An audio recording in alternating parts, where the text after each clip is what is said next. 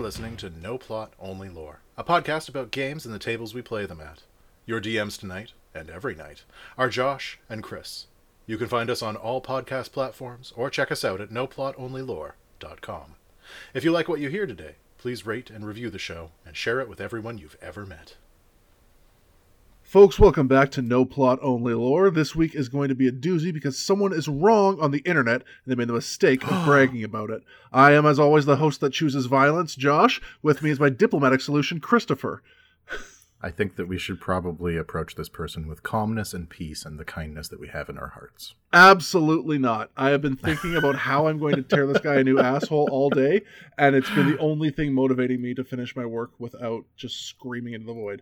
Uh, so I feel like I, I want to take just one moment Okay. and point out the two different approaches that you and I had to this.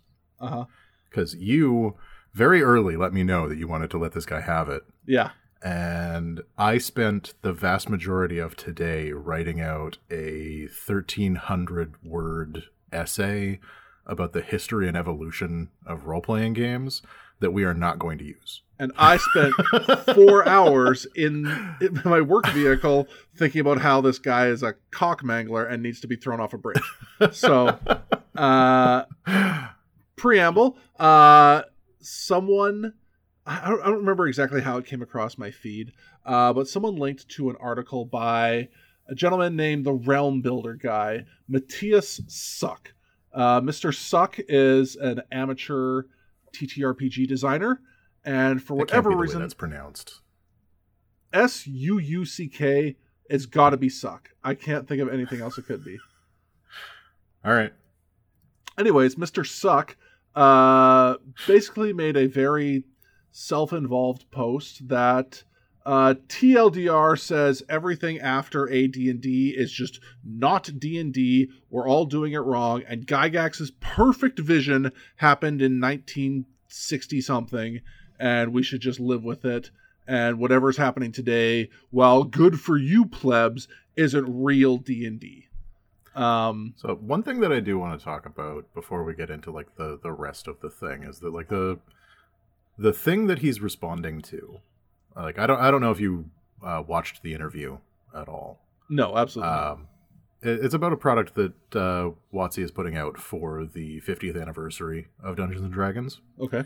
and the part that they're referencing in the article was about diversity in role playing games. They were talking about how um, things that came about in the first editions of Dungeons and Dragons wouldn't get past their diversity people today. Right, like the fact that you used to be able to be a fight man instead of a fighter, or a magic man instead of a, a wizard. Right, like these were things that wouldn't necessarily get past the D and D uh, inclusivity folks now, and also I don't there's understand. a bunch of men are the only people who leave the house to adventure, while women stay home and tend to the children. I mean, when it was written, that was a a fair.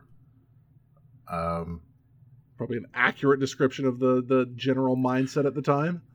yeah, like it was a fair assumption that men were going to go out and be warriors. Like women weren't allowed to be in the armed forces at the time, and the stereotypes were that a bunch of guys were going to go out adventuring. Right, like if you if you look at Lord of the Rings, Yeah, there are two women and neither of them is necessarily an adventurer. One has adventure thrust upon her, and the other is safe in Rivendell until she like goes across the ocean and commits suicide, or whatever it is the elves do. you know, uh, just based on the ambiguous wording, I think you could make the case that Gimli's a woman. Yeah, no, that's fair. Yeah. that's fair. Even he was kind of take it. coy about it. Yeah. I mean, I, th- I think all the dwarves were, and for good reason. Yeah, no, I'll, Yeah. I'll accept that head canon. Yeah. But like the the fact that Dungeons and Dragons started in the '60s meant that there was a very particular mindset that was in vogue at the time that isn't anymore. And the thing that uh, Jason Tondro was talking about is that those ideas don't reflect D&D anymore. Right. Right? Those are not D&D. That is not D&D. And so what our Ass friend- Weasel friend here decided to do is that realm builder guy is take that in a whole ass different direction and talk about how everything after third edition is crap. no, he even said third edition was crap in, in a sense. Oh, yeah. um, because this this guy said basically the game came out mm, almost perfectly in 1974, and everything printed after the millennium uh, is garbage. Um, I, I don't think I caught the the Will Smith reference when I was reading the article. and I I inferred it from his obvious undertones. Um, okay, I, I wasn't sure if there was just like a separate uh, interview where they were playing like Wild Wild West in the background or something. yeah no as the party is getting jiggy with it uh they are um yeah no but he literally said uh the game ended in 1999 um we had 25 years of a, a perfect role-playing system as birthed uh, immaculately from the forehead of Gary Gygax, uh, and then these dang liberals ruined it, or whatever his point was. Um, so yeah, his, his I mean, sorry, I'll, I'll be the first to admit that I am prone to overgeneralizing sometimes. Like, I, I don't know if you remember the blog that I ran back in the day, but there was definitely a time where I said something to the effect of, like, fourth edition is mathematically perfect, which is just, like, factually inaccurate. like, But it's- for, for the sake of the hyperbole. yeah, was- that's was- the kind of like broad strokes generalization that I can get behind. Uh, That's just because you like fourth edition. I, don't, I don't just like fourth edition. I like speaking in ridiculous absolutes, knowing Yeah, that yeah. they will absolutely get under someone's skin who can't help but respond to my incorrect statement. Um, well, and like I got my shit verbally kicked in by one of the asshats that designed a, an OSR game, um, and then later turned out to be like beating his girlfriend or whatever. yeah, because Um, that's what they all do. They all harken back to the 50s and 60s where they could punch their girlfriend in the mouth to keep her in her place, and that's why they want to play that version of D&D because it reminds them of the good old days. oh my god! All right.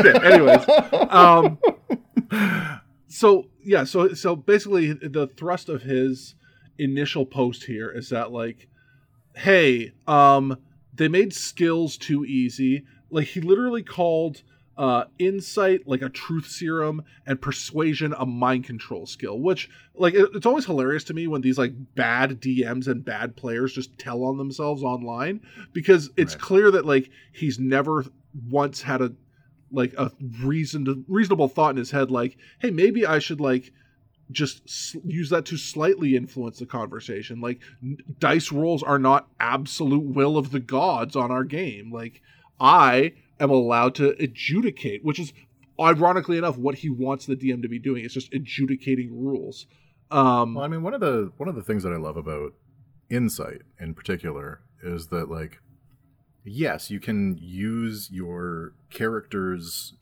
innate abilities to read people and read the room, but it's not mind reading. no right? Like you don't no you don't have an idea of what they're thinking.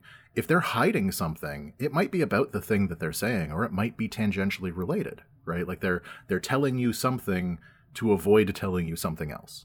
They're telling you a absolute truth, but they're telling a lie of omission, right? Like there's no way for you to necessarily know that unless the DM tells you right right? If the DM just tells you, yeah, it seems like they might be hiding something, right? There's so many different interpretations of that, and so many different ways that you can take that, and so many directions that the results of that can take your game. Well, that's that's what's so funny about it is that like it's completely at the DM's discretion, and so to say it's Mhm. like like there's nowhere in the rules does it say when you succeed on your insight check you know exactly what that person's thinking. Mhm. Like either this guy's just been playing with bad DMs his whole life, or he is a bad DM because he expects everything to be spelled out for him, and then he can't like think critically. Well, and then like you've got like persuasion skills, which um, they do have some influence over a like verbal social interaction, but how you use that and what you're using it to do can be more interesting than just like I roll a d20, I get a 23, so now the guards are going to let us in to the bank. Right. Again, Right, we're going to just walk into the bank vault. yeah, again, it comes back to like maybe your DM shouldn't be dumb and realize that like at a certain point, no matter how successful you are at persuading someone, there's certain things you're just not gonna do. Like no amount of talking is gonna make the Brinks guy hand his gun and a giant sack of money over to you. Right? It's just not gonna happen. disagree with that point, but like it has to be because like you could set up a number of social situations in which you are slowly bringing the Brinks guy over to your side so that eventually the two of you can rob the Brinks truck together. Right? That sounds like a fun time. Sure, but you don't just like walk up to a guard and are like, ha ha ha, I'm persuasive. Give me your pants. Like it just doesn't happen. By the power of my shiny charisma, you must do what I tell you. Yeah, exactly. So, you know, this guy has a very simplistic view of not just like D and D, but I think the whole world in general. Um, but uh, you know, he keeps coming back to the idea of like, oh, this game is too easy. There's too many like things that help you along the way. He complains that there's too many races that have dark vision. Uh, that that light is too easy to cast. Like he wants, he he wants it to be like I, I, light being a cantrip. I I cannot understand why he's complaining that like people don't have to squint anymore. Like uh, uh, you know, he he says, "Oh well, I mean, I guess it people aren't it tracking." from Go ahead. Maybe it takes away from like some of the horror elements that he prefers to play with. Then Like, go play a horror game. This is an adventure game. Those are two different genres. and even then they don't they don't have to be like a creepy hallway is a creepy hallway, lit or nay. Well, yeah, Like it's not like he's like constantly casting like bright daylight the sun is behind me like yeah you can see because you're holding a flashlight but like the, maybe as a dm you could play with like hey um the way people's like vision works is that at the end of that circle of light it's actually darker than it would be if you didn't have light so now like things are kind of almost invisible past that light you know like it's or like giving hints of creatures, right? Like that that's always Yeah. one of my favorite like horror things to do is like you see like a creature's knees. yeah Right? like you Yeah. you see some otherworldly inhuman feet and Yeah. knees. And there's just they're they seem mostly normal, but there's something just a little bit wrong with them. a barbed tail slithers around the corner out of sight. Like, oh, I wonder what that could be. Or like build your encounters so that they're utilizing the environment in different ways, right? Like have something skitter in the air vents above you, yeah. Yeah. right? Like that there are answers to these problems. Yes. And the answer is not take away the ability to cast light as a cantrip because I can't think. Uh, he complains that like, oh, you don't have to track encumbrance and rations and water and ammunition. You could. You don't have could. to. You could. The the numbers are in there. You I was could. actually thinking Just do it. Just uh, shut up and do it. I mentioned to you recently that I thought it would be really cool to do like a an early Paleolithic Yeah, yeah, yeah. campaign that's like mostly survival based Yeah. and just kind of like pull a bunch from the Dark Sun rules for like breakable equipment. Yeah, Arc the RPG. Yeah, like just make sure that you've got your rations and your water taken care of and if you don't then like actually one thing that uh, 5th edition brought in uh, a bit more into the mainstream of the rules is like their exhaustion rules yeah, right like the there are actually like a, there's an exhausted state that is damning and so being hungry being tired being thirsty those can actually have like a real mechanical effect on your attempts to survive And i, I think that's cool Mhm. i think that's a cool mechanic Yep. And again, it's all in there. You're just choosing not to use it. And guess what? Mhm. A lot more people are choosing not to use it. Cause that shit ain't fun. again it can be It can be. But like It for the most be. part, it's just paperwork It's just doing your taxes. It's like Yeah. it's just minutia.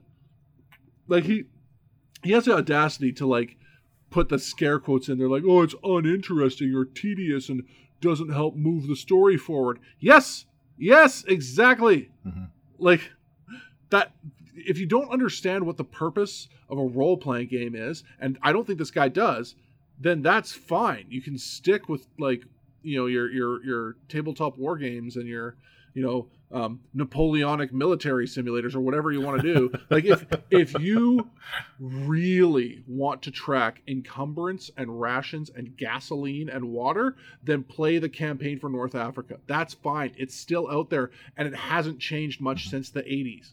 You can do that. It's fine. There's there's I've a never whole, actually played it. you shouldn't. but I'm just saying Oh, okay. like there's a whole bunch of like very specific minutia games out there in the wargaming world that are like hey guess what you know what the real enemy is supply lines like oh yeah. Oh yeah. if, I if- love Avalon Hill games, or at least I I did when I was a teenager. I haven't played one in many many years. yeah And like, yeah, that is always the lesson, right? Your your supply lines. Like Sun Tzu wasn't fucking around. no it, it, there's big big chunks of the art of war that are just like hey you idiot noble you have to feed these people all the time like every logistics, day Logistics, logistics, And also, logistics all I don't- the time. I don't know if you noticed, but your horse eats a shitload too. Don't forget to feed your horse. Like there's there's a whole series that they could just call Logistics the board game, and I'm sure this guy would love it. He just didn't realize it exists because he was so stuck in the idea that elves are the only way you play on a tabletop. When he realized Isn't he could go be Twilight Imperium?" Germans. I mean, I, we're not going to go down the rabbit trail of how much I dislike Twilight Imperium, but um, but yeah, like I'm just saying, there's there's he seems to like one thing, and he's mad Yep. that the thing he used to like isn't that thing anymore. Um, it's a better thing. Except it it's a more accessible thing. Oh, uh, sure, it could be.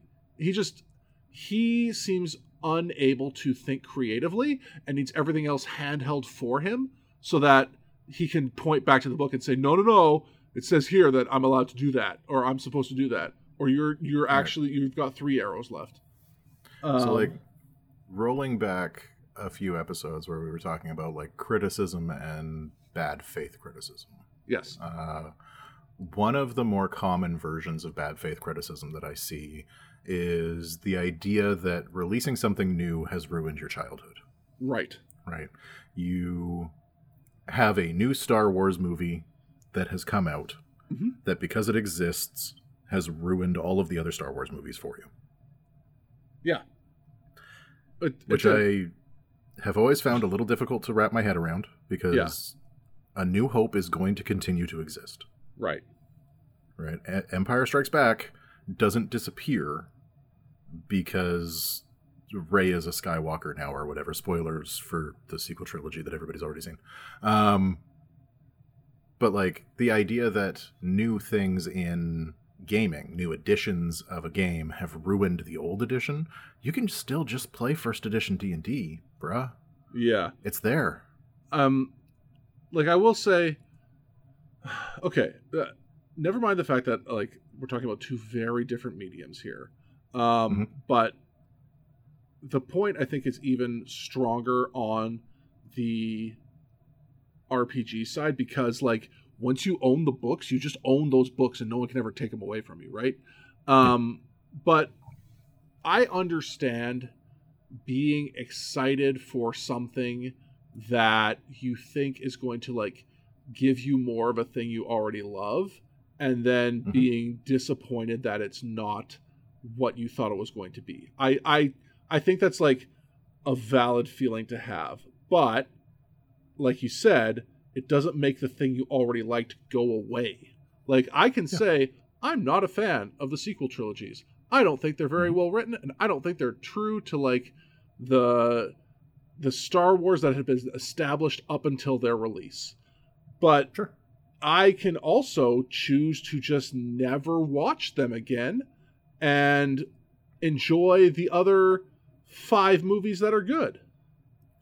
I mean, we're we're both old enough that we were around when the prequel trilogy came out.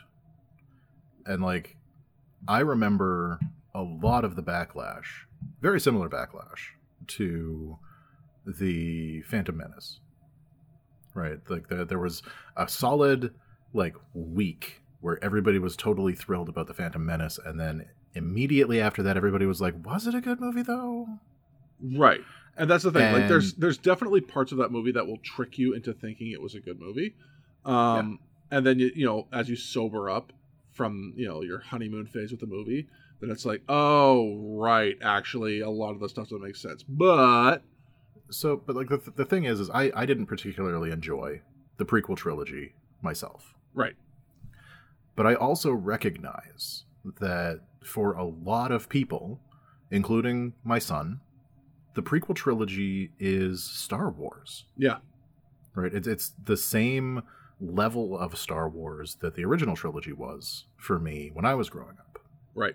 Right. And so I can't say that that isn't Star Wars. I can't say that the sequel trilogy isn't Star Wars. Because Right. to somebody, at some point, it will be.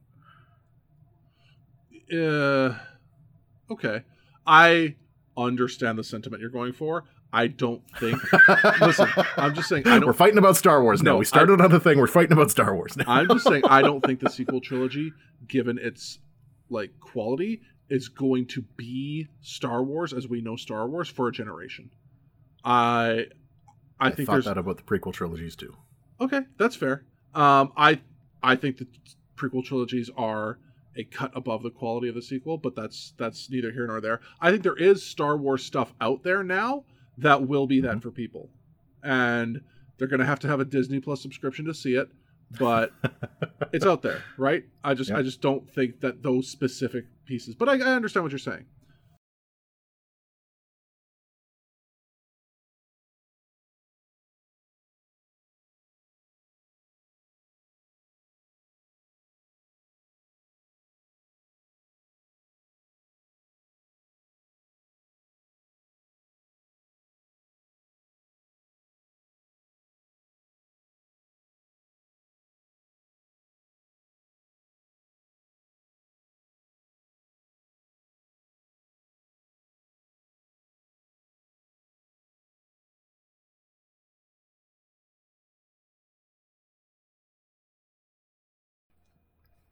All right. Uh, so arguments Okay. about Star Wars aside, um, Okay, yeah, we got we got to get off Star Wars because we'll be here for seven hours. Um, I okay. Look, give, just give me a second. I want to hit. I want to just briefly state a couple of the points that he hits on that drive me insane. Um, okay. one, his complaint that the role of the DM has shifted from rules adjudicator to like um game facilitator, I guess. He, he Storyteller. I think. he- I think he used. The, yeah, well, he also says that like, oh well, you know, there's just so much to keep track of that DMs have to railroad people and fudge the dice. Um, they gotta, you know, that there's, yeah. He's like, oh, they have to be an entertainer and and you know they gone are morale checks and counter reaction tables, random encounters, getting lost in the wilderness, and roaming monster tables. Yeah, all the dumb bullshit that was just a random roll of the dice that fucked your night up. Yep, It's a that's gone. pleasure to meet you. yeah. Um you know, he says combat is a slog that can chew up hours uh, only if your DM wants it to be. Um and only if you're bad at combat. yes. He he Like simultaneously complains that every character is optimized for combat and combat alone and then complains that combat takes forever. So except that first edition D and D was a lot of combat. Like the It was vast majority of the book was how to kill people. that's all it was because there wasn't anything else because it was a war game. You know? there were some notes about how to draw a map on some graph paper. Yeah, great. Um, I mean, also like this guy clearly has never like again he hasn't had an original creative thought in his life. Uh, fourth edition introduced the idea of minions. Do you know how often Yep. I use minions? All the time. Literally every game. Do you know where I Literally find every them in my fifth edition handbook? Nowhere. It doesn't exist. I made it myself. I mean, it's not really all that hard. You just take a normal monster and you make their hit points one. Yeah, and then maybe like increase the amount of damage they do a little bit. That's it. You can. I, I feel like the lethality is already really strong, depending on like how many yeah, yeah. you have. Fi- like fifth, action economy is a big deal to try and balance. fifth is more lethal for sure. Um, and the reason that they had the minions boosted a bit in fourth edition because you know characters had more health, but no, whatever. I I I like dangerous things that you can overcome quickly.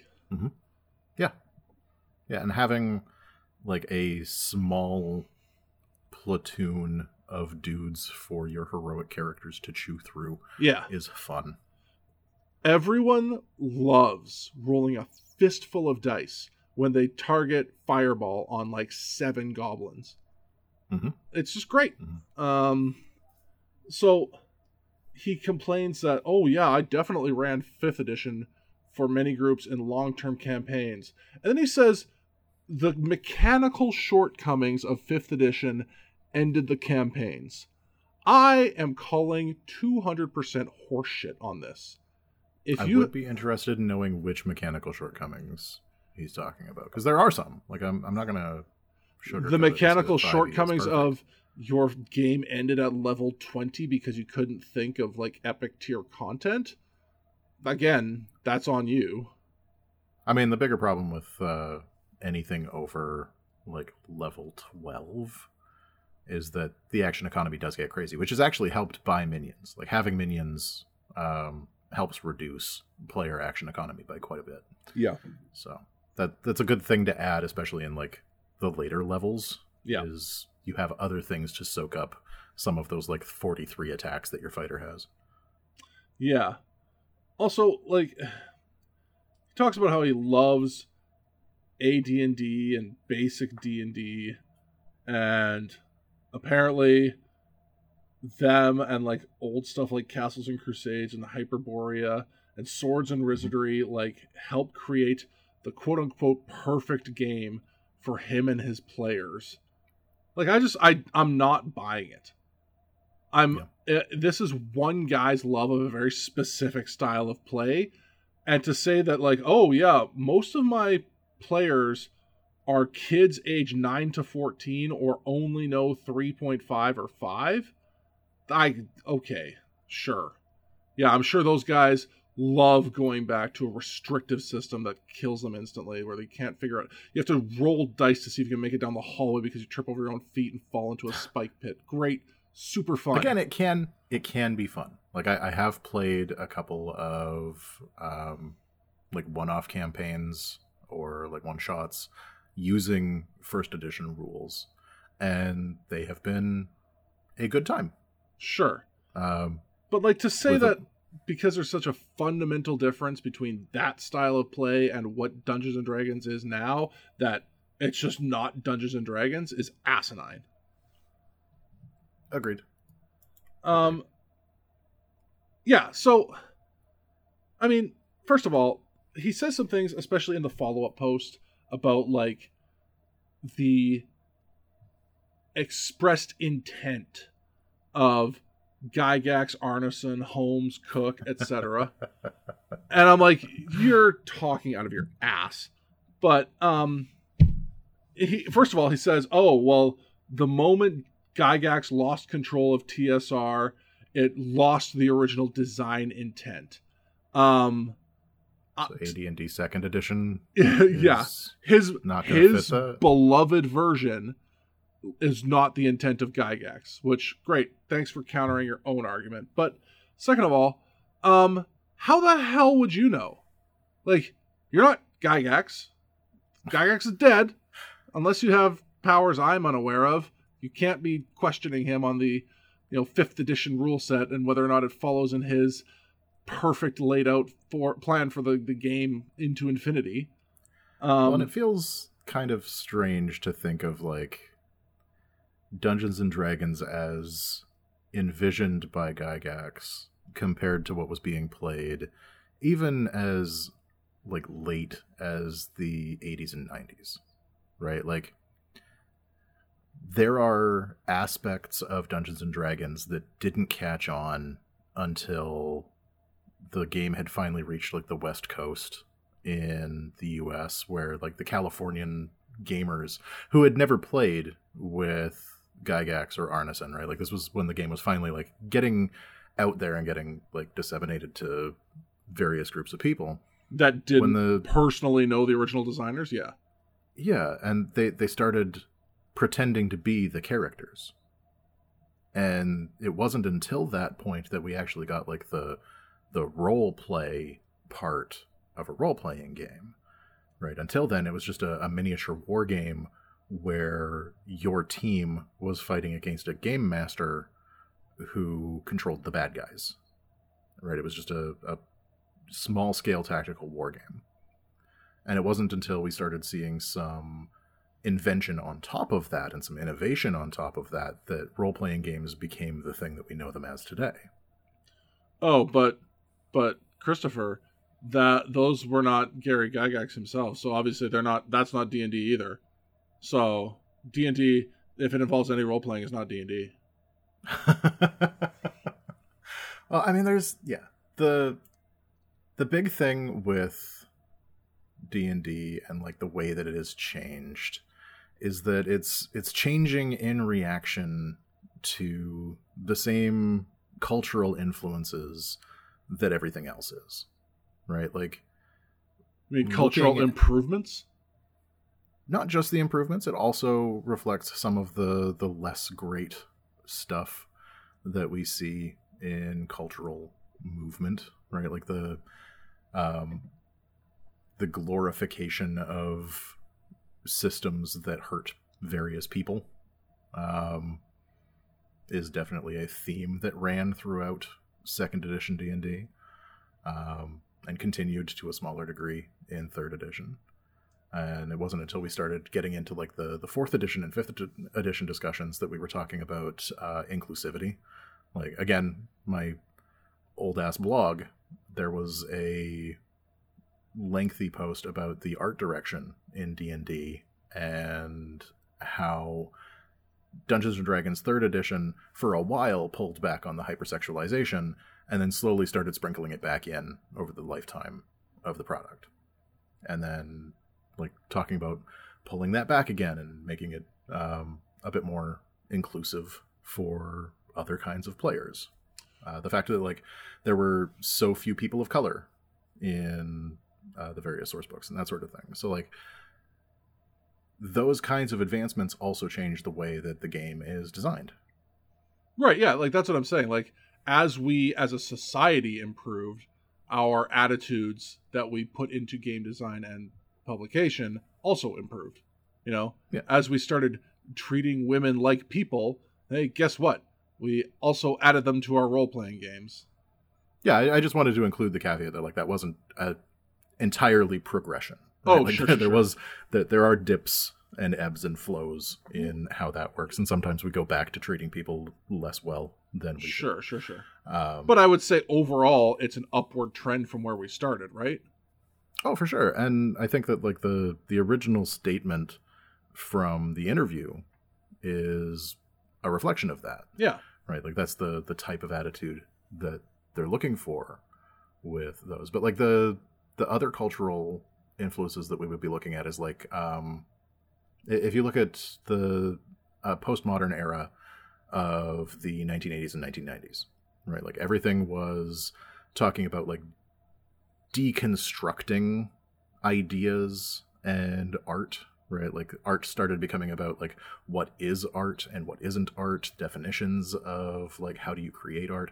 And that was also impacting other types of creation and other types of design. And so d&d third edition carried some of those concepts into it and it does have a fairly like cynical worldview in a lot of ways where later versions of the game are a bit more hopeful Yeah. Right, you've got like the the points of light system where like your heroes are coming to save the day.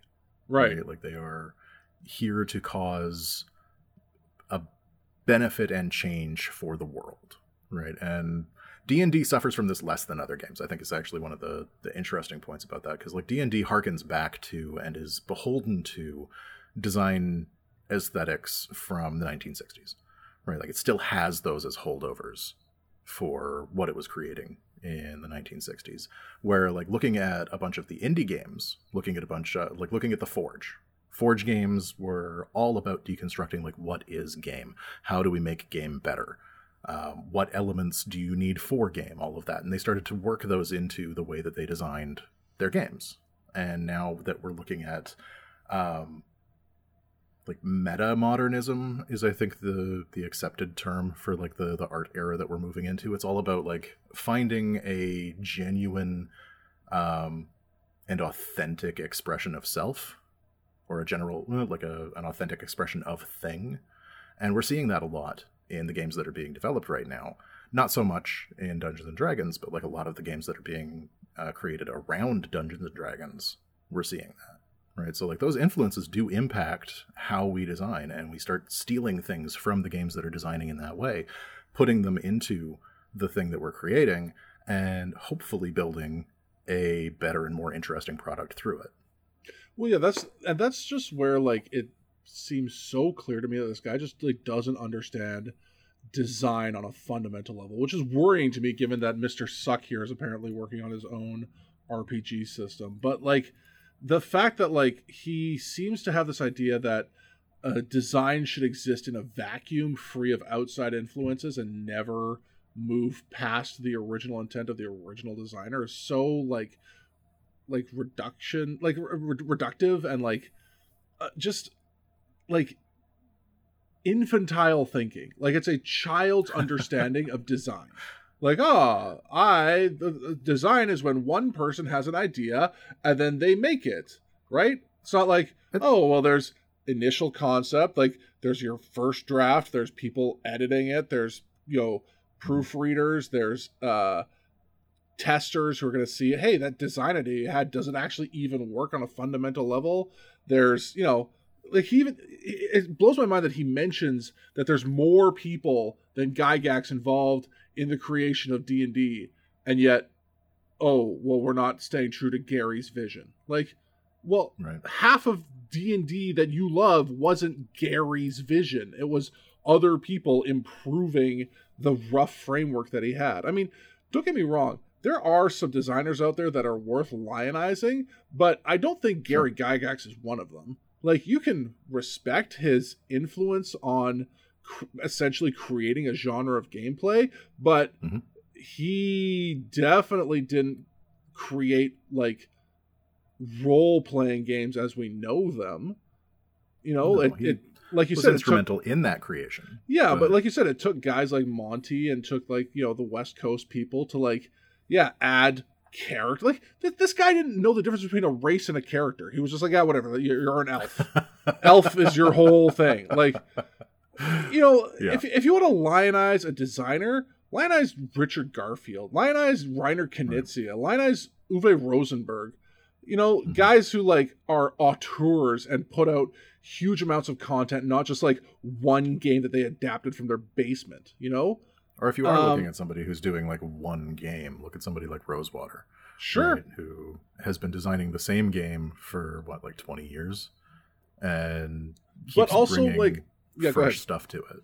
He and keeps it, bringing fresh stuff to it, and he's got a, like a fantastically design um, savvy mind. Well, and that's the thing. His like, his background and his education are clearly, and and the thing he's passionate about is design, not just like mm-hmm. playing a game with his friends, but like he, you know, he's got a whole whole lectures out there about like what does it mean to design a something? And like what are your objectives when designing? Like i don't think yeah. gary had many objectives when he was designing d&d other than i want to play lord of the rings with my friends and i need someone to take on the thankless job of being all the monsters.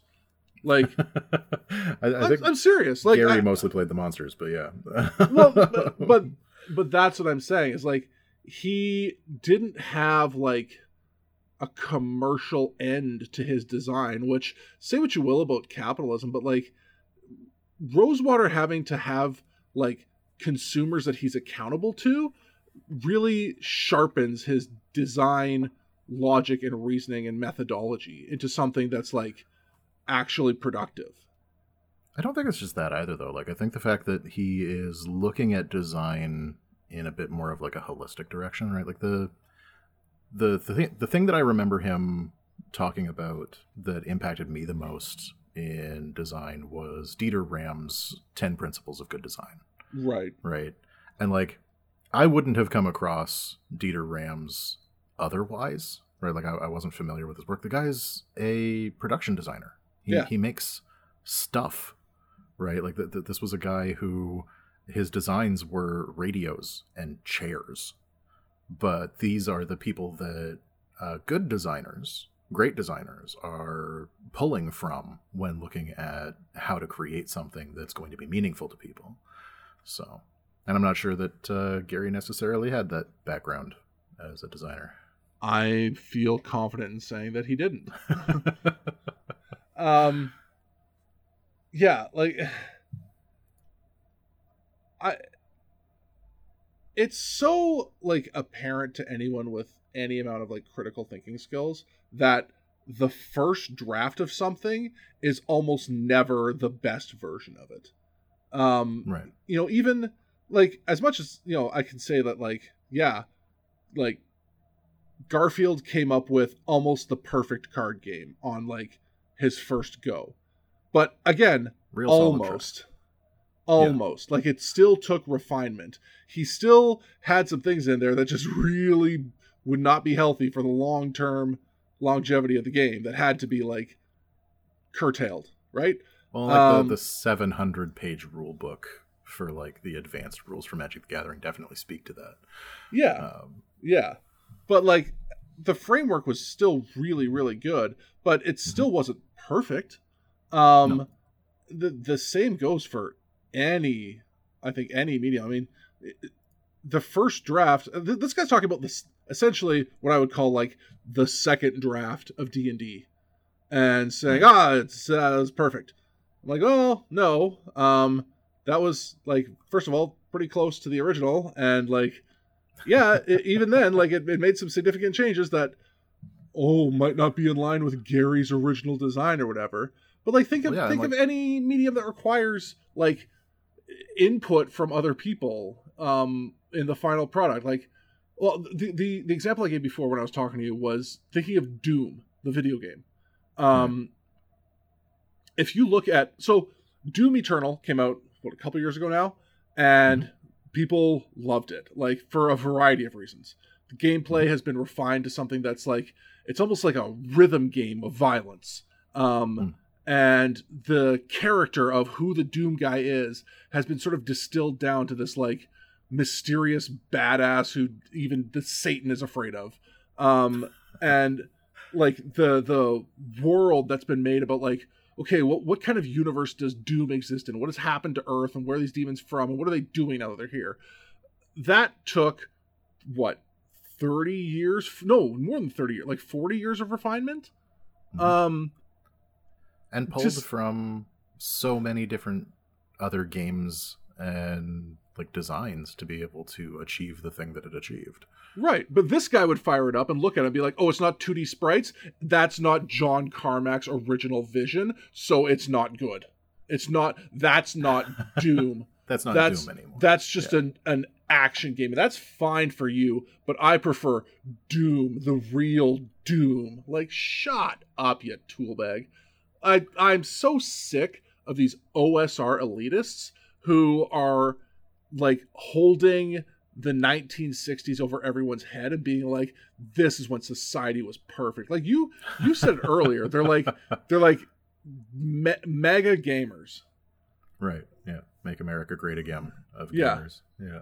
yeah Um, well, I mean, I think the the catalyst for the old school Renaissance, like I, I remember, um, th- there have always been people who played old school versions of games, and there have always been old school versions of games. Like Palladium Books is still putting out books, and they've been an AD and D clone for thirty plus years.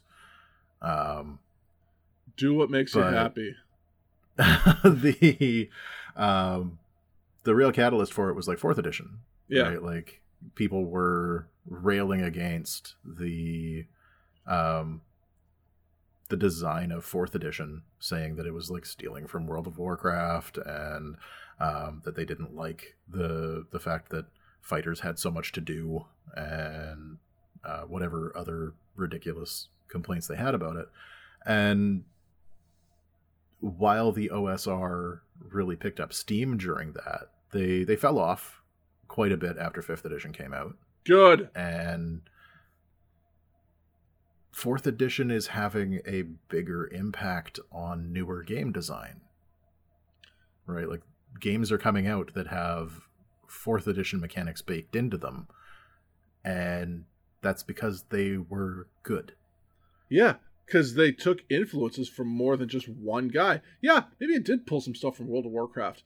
Okay, the most It brought some stuff successful RPG World of all Warcraft, time. To be fair, Yeah. right? Like World of Warcraft stole from D and D well before D and D ever took anything back from World of Warcraft. Oh yeah, yeah, yeah, yeah. No, no, don't get me wrong. Like the digital RPGs have just stolen from D and D and whatever for as long as they've existed. That's fine. But again, they had iterations and time to learn. Like we weren't Mhm. publishing fourth edition and being like, "Wow, they really stole some ideas from Ultima Online." Like, no, we just took like the most revised and and like engaging version of RPGs at the time and found a Mhm. way to put it on the table. Like I don't I don't I genuinely don't understand why people railed against like every class being engaging. Like why is that a bad thing? Which Why- D and D video game was it that was still using second edition? It was one of the Forgotten Realms ones. I think it might Oh. have been the first Baldur's Gate, Yeah, and I or haven't maybe Neverwinter Nights. I've tried and bounced off of basically every single like strict D&D video game out there because they just it's they're not for that medium, right?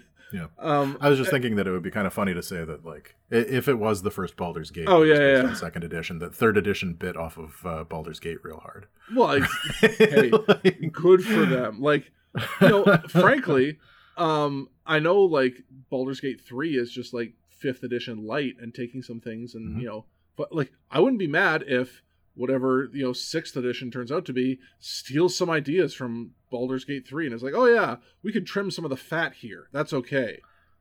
I actually had a new player on my table yesterday. Um, somebody who had never actually played sit down D and D before, and his entry into it was Baldur's Gate. Yeah. Right, like he he came in talking about how he was going to use his like his training montage on Baldur's Gate three to totally own D and he had a lot of fun, Yep. and he had that introduction to the game already. So like he knew a lot of the mechanics that a first time player wouldn't have when I first started playing. Yeah, I think I think, I think Baldur's Gate probably great. puts you 75% of the way there. Yeah, that's fucking great. Good. Yeah, head start. Yeah. Go play some And, World like, of Warcraft and we'll bust out our 4th edition books. I don't, I don't know where my fourth edition player's handbook is actually. Oh, I yeah, I just moved all of my stuff into uh, a little receptacle there, so I know where, exactly where everything is. Unfortunately, I I think I lent it to th- my son. Oh yeah, it's somewhere in his room. But I uh, I mean, I still like even when planning fifth edition stuff, I go back to the fourth edition books for inspiration. Um, Mhm. I mean, not just because I own like ninety five percent of them, but like Mhm. they just that whole system was like again we've talked about this like taking design chances and Yeah. like I, whoever was running the team that was like designing fourth edition someone told them like hey it's okay to be like to throw caution to the wind you know mm-hmm. because the thing we've been doing up until now hasn't like broken through to the mainstream you know well, like And- fourth edition solved problems. Yeah. Right, like it came in and it saw problems that were common to D and D from first edition through third, and it came up with some new and interesting ways to try and solve those problems. Yeah. Did they all work? No. Were they fucking cool? Sometimes. Most of the time, Like- yeah. One of the things that I love about some of the games that are coming off of fourth edition, like Lancer has mechanics that allow you to let your friends do stuff. Yeah. Very war uh, like very warlord. Yeah. Right. Um and like building interactions into the game as move sets. Yeah, yeah, an yeah. interesting, cool way of handling that yeah. right? And I, I'm super happy to see that there are other games that are pulling from that well, because it does solve a problem of waiting for my turn is boring, Yep. right? Like combat can be as interesting as you want it to be, and like having combat can be boring sometimes if what you're doing is waiting for your turn. Yeah. So giving people a way to let other people do stuff when it isn't their turn is great for engagement. Yeah. Yeah. Yeah. right and those are the kinds of problems that fourth edition swooped in to, to try and solve Yeah. I mean, Right. it really played with the idea of like, what does a player turn mean, and like, you know, how can you how can we make everyone feel engaged 100 percent of the time, and like, what does engagement mean? Does it just mean like Right. I wait for someone to walk by and react and hit him with a stick, or like, am I, you know, manipulating the battlefield, or or just giving my friends an opportunity to shine? You know. it's too bad it isn't real d&d it's it's the most real D and D, frankly. We've taken sides in the edition war for sure. Yeah, definitely. but like fifth edition is also pulling from some interesting sources. Yeah, right? Like the the focus of it feels very much like a, a return to form of third edition yeah, but it has streamlined a lot. Yeah, um i, I know that like one, one of my favorite mechanics from third edition that they didn't bring over into into fifth uh touch ac versus flat-footed ac versus ac yeah, right? Like having having your different kinds of AC. And like while I miss some of that and I have considered bringing it back into my game, yeah, every time I've thought about bringing it back, I've realized how clunky it is. yeah, Right? Like how how much complexity it's adding to an incredibly simple mechanic. okay, right? And so like that that kind of streamlining and focus is good to see but like in a lot of ways fifth edition feels like it was built by committee. Yeah, yeah, um, and didn't necessarily learn all of the lessons that it could have because like it did pull very heavily from the osr yeah. right like, Which- um I think was to its detriment, but okay. Yeah, yeah. I mean, one of the the the the guy that came and like talked to me about my hyperbole um, was credited on the book until they took him off, Yeah, and like he he's very strongly into the the OSR side of things. Like he wrote um, one of the bigger OSR books that's kicking around, and so like having those influences in the game. Um, and like touting it as a return to form yeah, um, kind of means that some of the the other influences that they could have been pulling from they didn't yeah. right like a lot of the narrative tools that they could have been bringing in they didn't so Well, and that's the, so. My biggest frustration with fifth edition is that it felt like a big step back to satisfy a portion of the audience that was never going to be satisfied in the first place. Um, Right. I so I have been like TTRPG adjacent since like junior high, right? Mhm. Like I was involved with like every other toy in the comic shop except for D and D, you know, um, because because it like it was sort of inscrutable, you know. It, it Mhm. I could see the kind of people who were attracted to it that I just did not want to be associated with, and nothing about it fired the imagination. It just seemed like the kind of weirdos who are have now migrated over to like this sort of OSR group. But when fourth edition came out, it definitely like that like even now ideas for characters just based on Mhm. like the races and classes that were unique to fourth edition still pop into my head every once in a while because i'm like oh man how can i make that happen in fifth edition and then i, I reverse engineer it you know um your your sorcerer that turned into a warlord. my sorcerer that turned into an invoker that Oh, okay. well actually yeah I, I had both um yes the the current sorcerer i'm playing is a combination of an idea i had for an old invoker plus yeah like the, the warlord who just like grabs other people and makes them do shit for him and moves them around the battlefield. Um but like the blandness that they brought back from trying to please these old grognards who just love to complain about any progress whatsoever like really i think was a detriment to the whole and and i think d&d right now is is doing well in spite of itself because Right. it found for whatever reason a generation of particularly charismatic people to champion it to the world but Mhm. if the game itself was trying to sell its product to people without those people would not happen Well, there are stronger candidates for the type of game that Dungeons and Dragons wants to be right now. Right? Like um Burning Wheel has a version that is specifically geared towards adventuring that is fantastic. I can't remember what it's called off the top of my head. yeah Um Dungeon World, despite having been designed by somebody who is apparently a dick weasel, um, very strong in the way that it was designed. Like the Apocalypse World games are fantastic.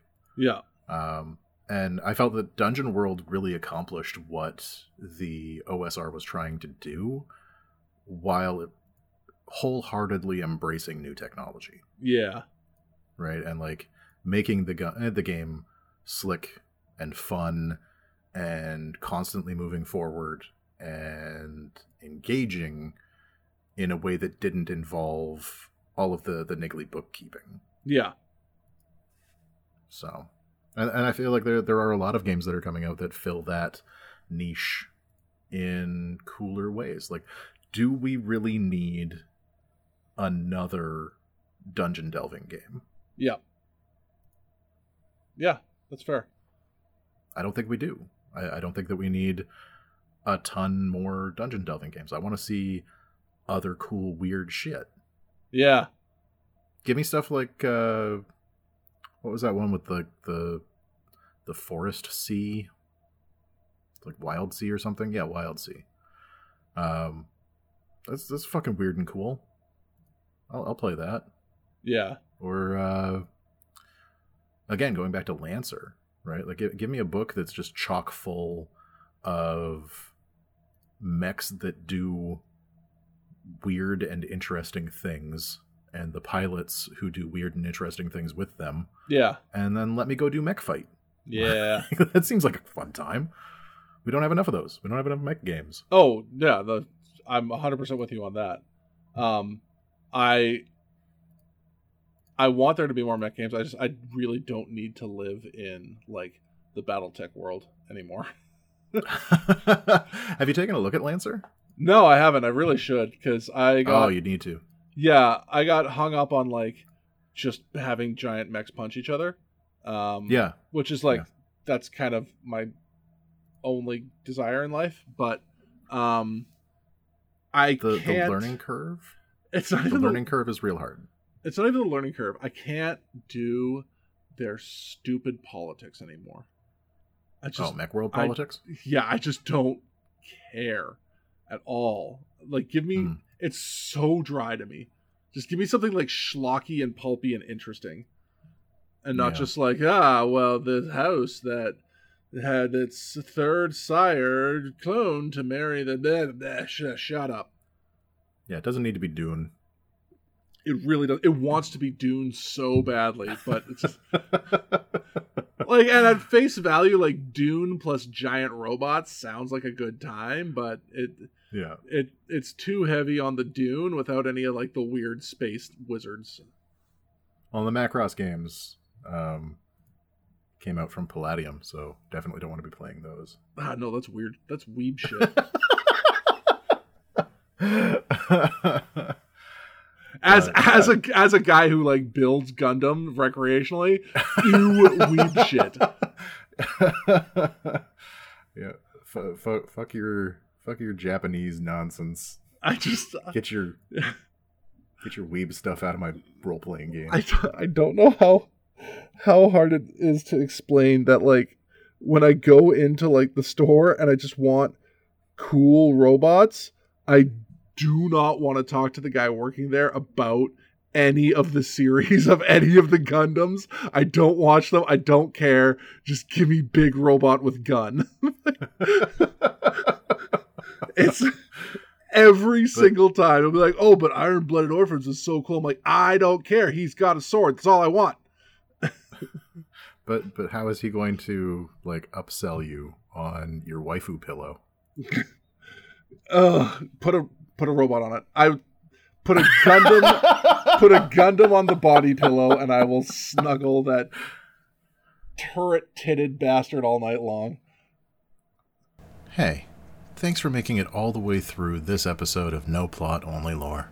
If you're looking for more, you can always find us at noplotonlylore.com and on all the very best podcast platforms. If you like what you heard today, please share, rate, and review the show to feed my never ending need for attention and validation.